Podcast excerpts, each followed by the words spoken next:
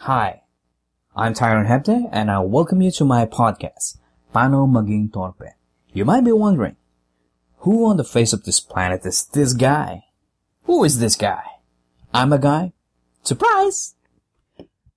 Well, I didn't hit it that well. I'm sorry. Kidding aside, allow me to introduce myself. First of all, I'm an educator, animator, a businessman, and a clinical psychologist. Interesting? Weird? Hmm. But that's all of me. A lot of you would be asking, why create this show? What am I aiming for? In this journey called life, there are times that we tend to hit the wall, limit ourselves, and sometimes even lose ourselves.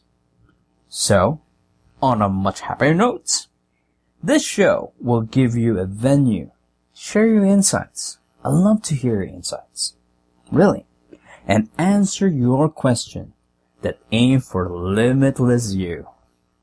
You. That's our goal. Let's go back. Torpe. What does torpe means? According to UP Filipino Dictionary, it comes from the Filipino word tunggak, which means slow on the uptake and slow to understand. You know those kinds of feeling that those things. Okay. Let me put it in a more general context.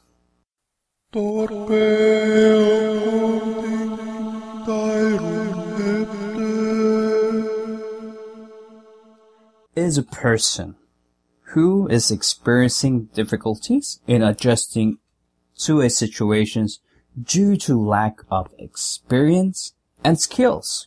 Because of this, that person loses self-confidence. Let me tell you a secret. I'm a torpe once myself. Definitely. There are going to be bumps along the way, but this show, Paano Maging Torpe, is me guiding you, helping you find answers to difficult situations. Seriously, I want to help you. So let's go to episode 2. Thanks for listening.